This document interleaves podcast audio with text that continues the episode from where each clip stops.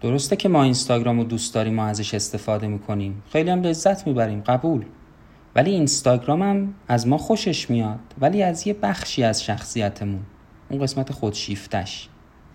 به نظرتون این رسانه های اجتماعی یعنی واتساپ و فیسبوک و اینستاگرام و غیره بودن که اومدن ما یعنی یه گونه ای نسبتا متواضع از جانداران و تبدیل کردن به یه مش خودشیفته شهرت طلب. یا نه ما ذاتا همینقدر خودمحور بودیم از اول. و اینکه به نظرتون شخصیت شخصیت آدما با شبکه های اجتماعی ارتباط داره. اگه ارتباط داره چه ارتباطی؟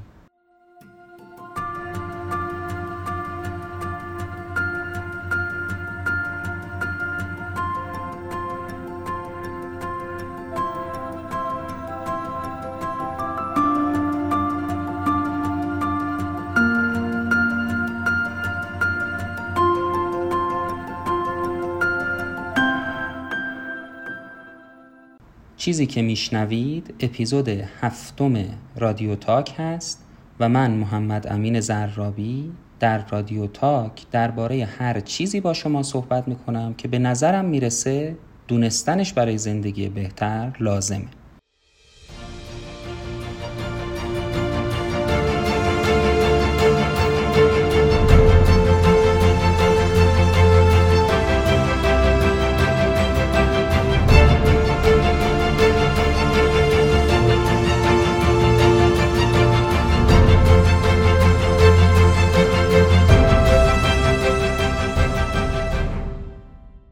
مطلبی رو که من با نام انسان خودشیفته و به عنوان اپیزود هفتم پادکست رادیو تاک در تاریخ 28 آذر ماه 1398 منتشر می کنم خانم کارمن فیشویک در تاریخ 17 مارس 2016 با عنوان I Narcissistic Vanity Social Media and the Human Condition در وبسایت گاردین منتشر کرده. وبسایت ترجمان هم اون رو در تاریخ 14 فروردین ماه 1396 با عنوان اینستاگرام آن بخش خودشیفته شخصیتتان را دوست دارد و با ترجمه سید محمد حسین صاحب فصول منتشرش کرده. خانم کارمن فیشویک قبلا عضو تیم انجمنهای گاردین بوده. گاردین هم می‌دونیم یک روزنامه بریتانیایی هست.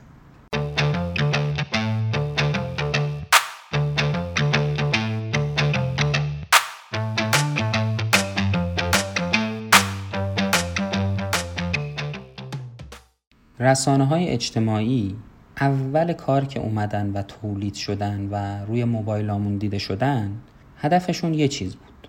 اونم این که یه ابزارهایی باشن برای که ما بتونیم با بقیه ارتباط برقرار کنیم و یه جورایی ما رو از تنهایی درمون بیارن.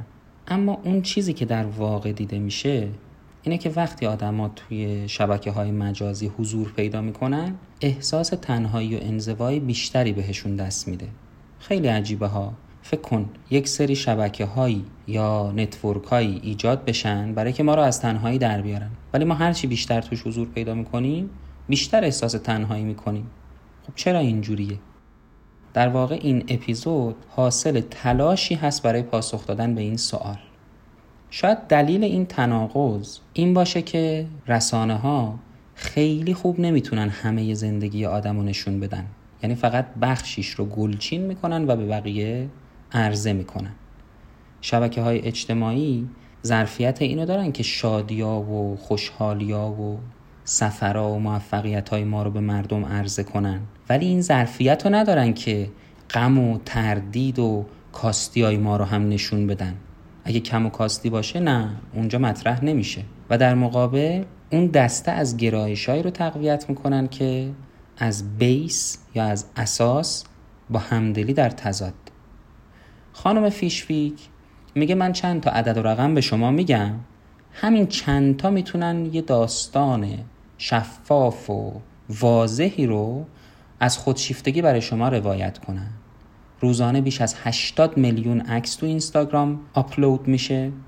بیش از 3.5 میلیارد لایک رد و بدل میشه و حدود یک و چهار دهم میلیارد نفر یعنی 20 درصد کل جمعیت جهان جزئیاتی از زندگیشون رو رو فیسبوک منتشر می‌کنن حالا این رسانه های اجتماعی بودن که ما رو که متواضع بودیم تبدیلمون کردن به یه مش خودشیفته شهرت طلب یا نه؟ ما ذاتا همینقدر خود محور بودیم از اول.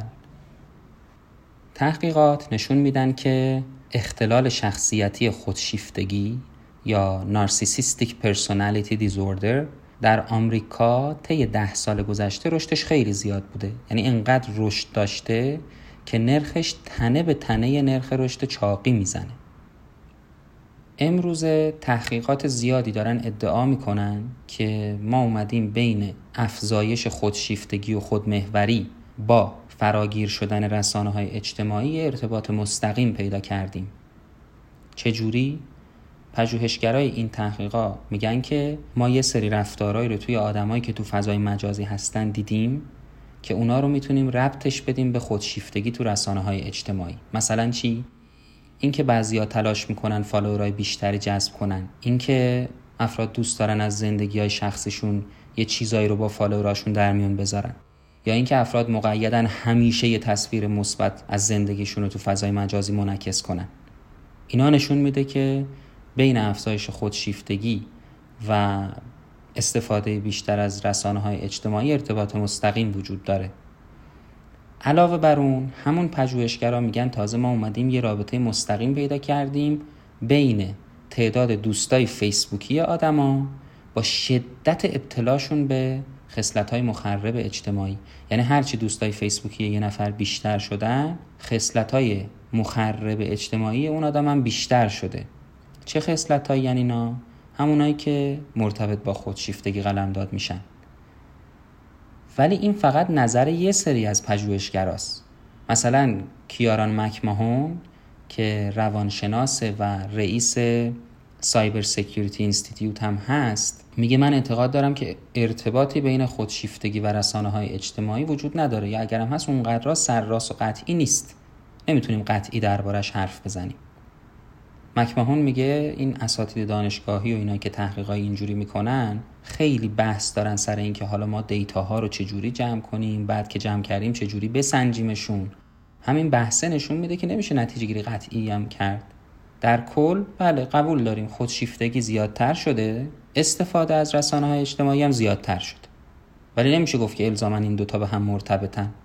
به نظر من یعنی مکماهون ارتباط بین خودشیفتگی و رسانه های اجتماعی روشن و واضح و شفاف نیست. مکماهون در ادامه می‌خواد مسئله رو به یه شکل دیگه مطرحش کنه. میگه احتمال داره اون چیزی که تو رسانه های اجتماعی باستاب پیدا می‌کنه همون رشد خودشیفتگی باشه. یعنی افراد دوست دارن تو فضای مجازی چی رو منتشر بکنن؟ خودشیفتگیشونو. چرا؟ چون قبل از اینکه این فضای مجازی بیاد این خودشیفتگی مجال رشد و مجال انتشار نداشته. اما اینو هم حواسمون باشه که این که رسانه های اجتماعی قد امروز رواج پیدا کردن تا این حد استفاده از اونها زیاد شده مستلزم اینه که قبلا خودشیفتگی ریشه دوونده باشه. یعنی قبلا خودشیفتگی بوده و بستر مناسب نداشته الان که فضای مجازی رشد کرده اون خودشیفتگی بستر مناسب پیدا کرده و داره خودش رو به مردم به فالوورا به استفاده کنندگان از فضای مجازی عرضه می‌کنه.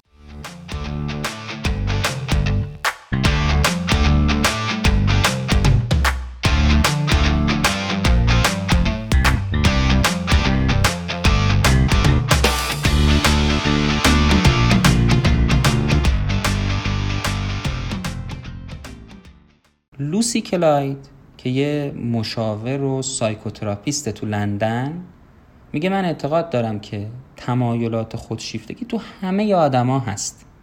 هم تو جامعه اینا رو دیدم هم تو مریضایی که به مراجعه کردن دیدم هم تو خانواده دیدم هر جایی. و اینکه امروز آدما این خصلت های خودشیفتگی و خودمحوریشون بیشتر قابل لمس شده به خاطر اینکه رسانه های اجتماعی رایج و همه گیر شدن. یه مثال هست همیشه تو پزشکی می‌زنن.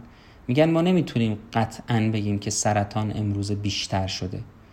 چرا؟ چون قبلا آدما از یه بیماریایی میمردن که پزشکا به خاطر اینکه علم پیشرفت نکرده بود و روش های تشخیصی جدید نشده بود نمی‌تونستن بفهمن که این مریضی چی بود که این آدم رو کشت. ولی ممکنه سرطان بوده باشه. بنابراین امروزه به خاطر اینکه روش های تشخیصی پیشرفت کردن و دم و دستگاه های بهتر و بیشتری ساخته شدن میشه سرطان ها رو راحت و زود تشخیصش داد. حالا مشابه همین قضیه چون امروز فضای مجازی رشد پیدا کرده بنابراین افراد می‌تونن خودشیفتگیشون رو بیشتر به منصه ظهور بذارن. وگرنه قبلا هم خودشیفته بودن. لوسی کلاید در ادامه میگه که به نظر من رسانه های اجتماعی باعث این اختلالات شخصیتی نیستن. فقط امکان ظهور و تجلیش رو فراهم می‌کنن. اگر کسی خودشیفته باشه طبیعی دوست داره یه بازتابای مثبتی از خودش نشون بده. چرا؟ چون اون آدم جهان رو به شکل یک آینه نگاه می‌کنه و مرتبا دنبال اینه که افراد تصدیقش بکنن. به خاطر همین احتمال داره که این آدمای خودشیفته یه بخش بزرگی از زندگی خودشون رو با حساسیت خیلی زیادی بنا کنن بر اون چیزی که رسانه های اجتماعی امروز اقتضا می‌کنن. یعنی آدمای خودشیفته سعی می‌کنن اون جوری زندگی بکنن که follower اشون توی فضای مجازی میپسندن. اون عکسایی رو منتشر کنن اون ویدیوهایی رو share کنن که follower ا میپسندن و دوست دارن و در نهایت like ش می‌کنن. جک پرایس یه آدم 34 ساله است که توی ده سال گذشته تونسته بیشتر از 60 هزار تا follower تو فیسبوک و اینستاگرام و توییتر از تمام دنیا برای خودش دست و پا کنه اون میگه که من در روز تقریبا ده بار سر می‌زنم به تمام این اکاونتام تو رسانه های اجتماعی. و پروفایلمو هم با یه وسواس خاصی به روز رسانیش می‌کنم.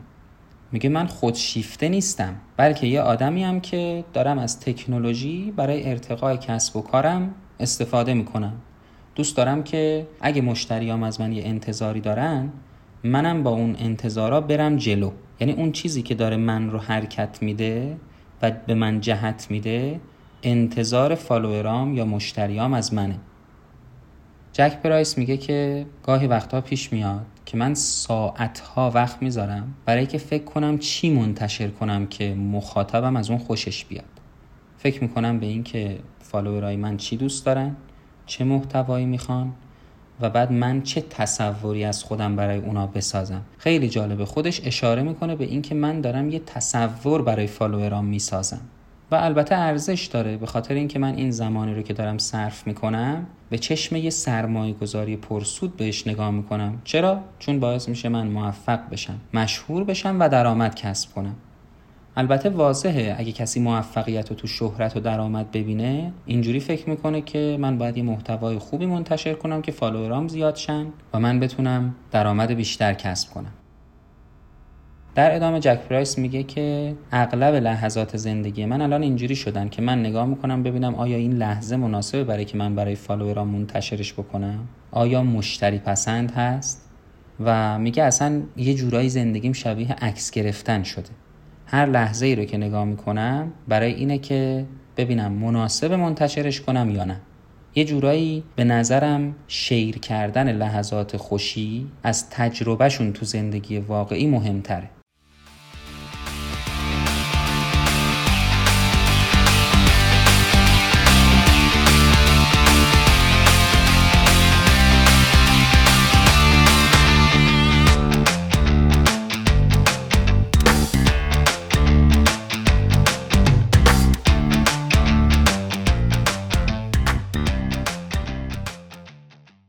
تو دهه 1960 خودشیفتگی یا همون نارسیسیستیک بودن به عنوان یه اختلال شخصیتی کم کم مورد توجه روانشناسا و روانپزشکا قرار گرفت و بعد از سال 1980 یه سری شاخص های رسمی برای این اختلال مطرح شد.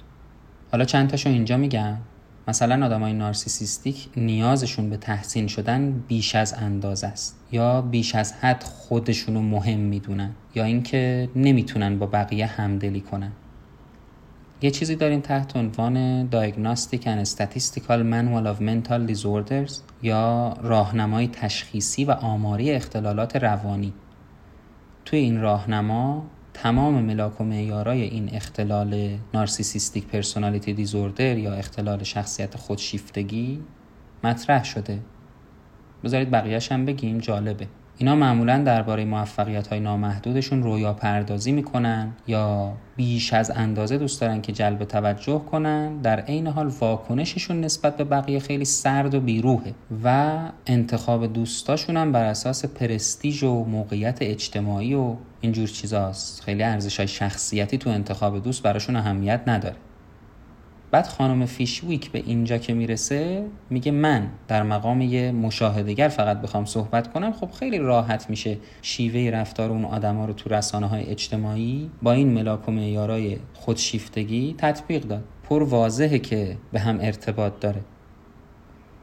نسل هزاره یعنی نسل جدید به شکل ویژه‌ای در معرض این اثرات سوی رسانه های اجتماعی قرار گرفته. امروزه اون جوانایی که بین 17 تا 21 سال سن دارن برای که یه جورای موقعیت خودشون رو تو جامعه پیدا کنن استقلال پیدا کنن از مراقبان دوران کودکیشون یعنی پدر و مادر یا حالا هر کسی که مراقبشون بوده ضرورتا یه دوره ای رو طی می‌کنن که همون خودشیفتگیه. و رسانه های اجتماعی خیلی خوب می‌تونن تو این دوران گذار از همون 17 تا 21 سال که گفتیم تاثیرات مخرب بذارن. لوسی کلاید که اسمشو قبلا گفتیم میگه که توی همین سنین سنین جوانی افراد خیلی تحت تاثیر همتایان خودشونن یعنی همون همسن و سالاشون. و چیزی که براشون مهمه اینه که ببینن بقیه چجوری بهشون نگاه می‌کنن. از دید بقیه اونا چه آدمی هستن. به خاطر همین یه بخش بزرگی از توجه این رده سنی صرف این میشه که ما بیام یه باستاب مثبتی از خودمون در جهان ایجاد کنیم. به خاطر همین شدیدن وقت می‌ذارن برای که یه سلفی خیلی خوب بگیرن و می‌دونن که این سلفی تا ابد در فضای آنلاین باقی میمونه و همه میبیننش. خب اینجور کارا یه مشکلی که ایجاد می‌کنه اینه که یه فشار خیلی زیادی رو به اون آدم تحمیل می‌کنه و باعث میشه که توی وضعیت روانی پرفشار دردناک قرارش بده. اتفاقا همون فشاری که به این جوون 17 تا 21 ساله میاد خودشیفتگی که از قبل تو همه آدم ها البته موجوده رو بیشتر تقویتش می‌کنه. تحقیقاتی هستن که امروزه ادعا می‌کنن رسانه های اجتماعی دارن اعتماد به نفس ما رو تقویت می‌کنن. همون مکمهون که اسمش رو وردیم اعتقاد داره که رسانه های اجتماعی به ما آدم ها اجازه میده که در قالب هویت های مختلفی در بیایم و یه فضای امنی برای خودمون تو جامعه پیدا کنیم. اما آقای مکمهون میگه حواسمون باشه که رسانه های اجتماعی توی مقطع زمانی که اون مقطع زمانی به خودی خود بغرنج هست یه فشار اضافه ای رو ایجاد می‌کنه و باعث میشه افراد توی به اشتراک گذاشتن عکس و فیلم و غیره زیاده روی به خرج بدن. میگه اگر پروفایل شما ملال آور باشه طبیعیه کسی like تون نمی‌کنه. ولی اگر شما بیاید توی پروفایلتون از یه چیزی در مورد خودتون پرده برداری کنید یا یه مطلب حساسیت برانگیز منتشر کنید عکسای یهویی بذارید یا از این جور چیزا خب معلومه like های بیشتری دریافت می‌کنید. میگه تحقیقات نشون داد آدمایی که بیشتر از 5000 follower دارن مدام دارن به این فکر می‌کنن که ما برای دریافت یه واکنش مثبت هر بار چه مطلبی رو منتشر بکنیم خوبه و چی رو منتشر نکنیم.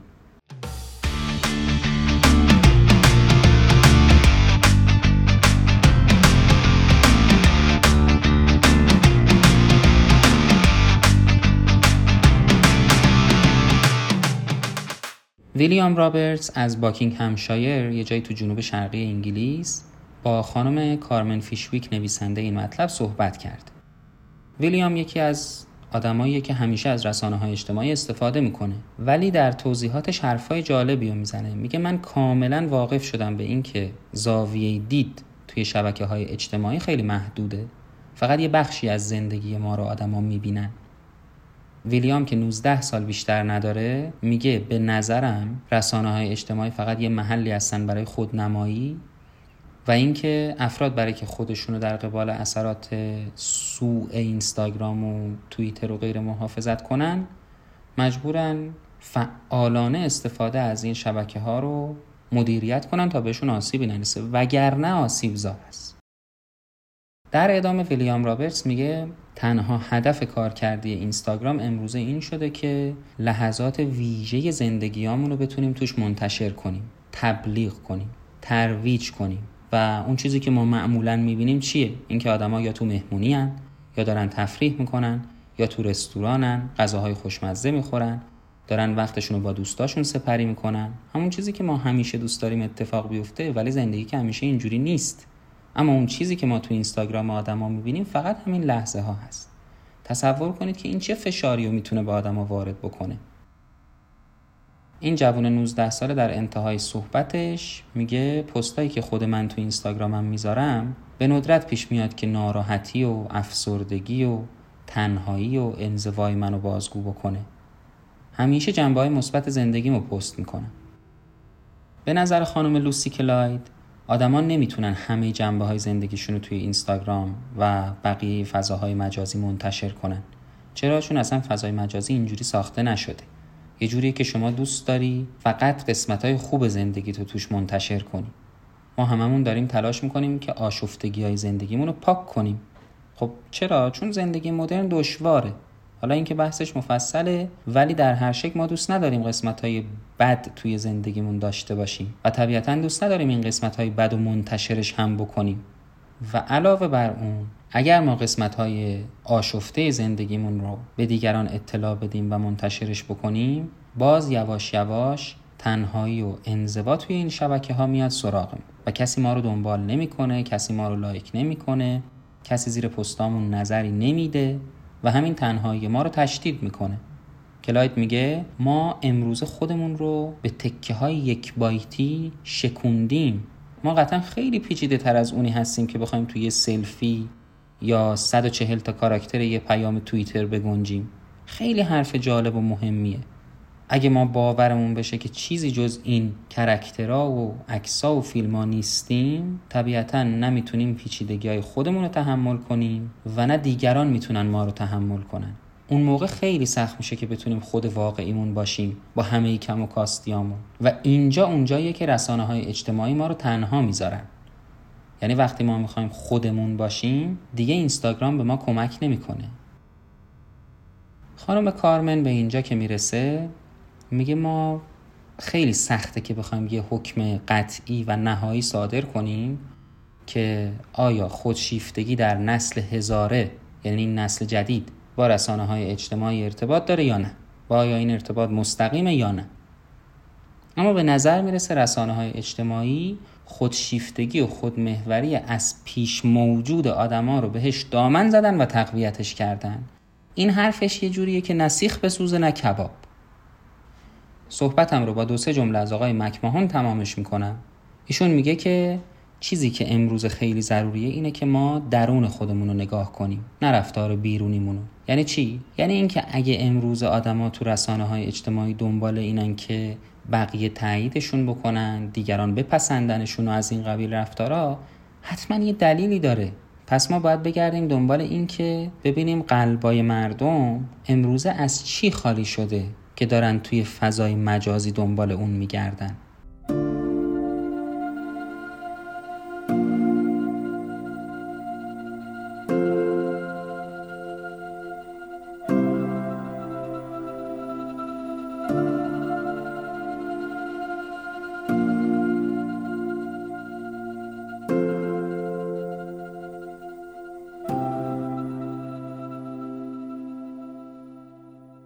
خیلی ممنونم از توجهتون.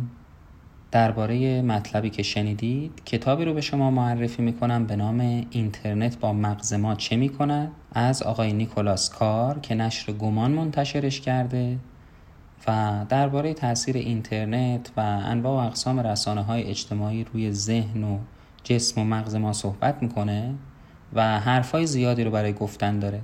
یکی از ویژگی های منحصر به فرد این کتاب هم اینه که صحبت هایی که توی این کتاب شده بر مبنای مقالات و داده های خیلی زیادیه و صرفا تجربی نبوده بلکه کاملا علمیه.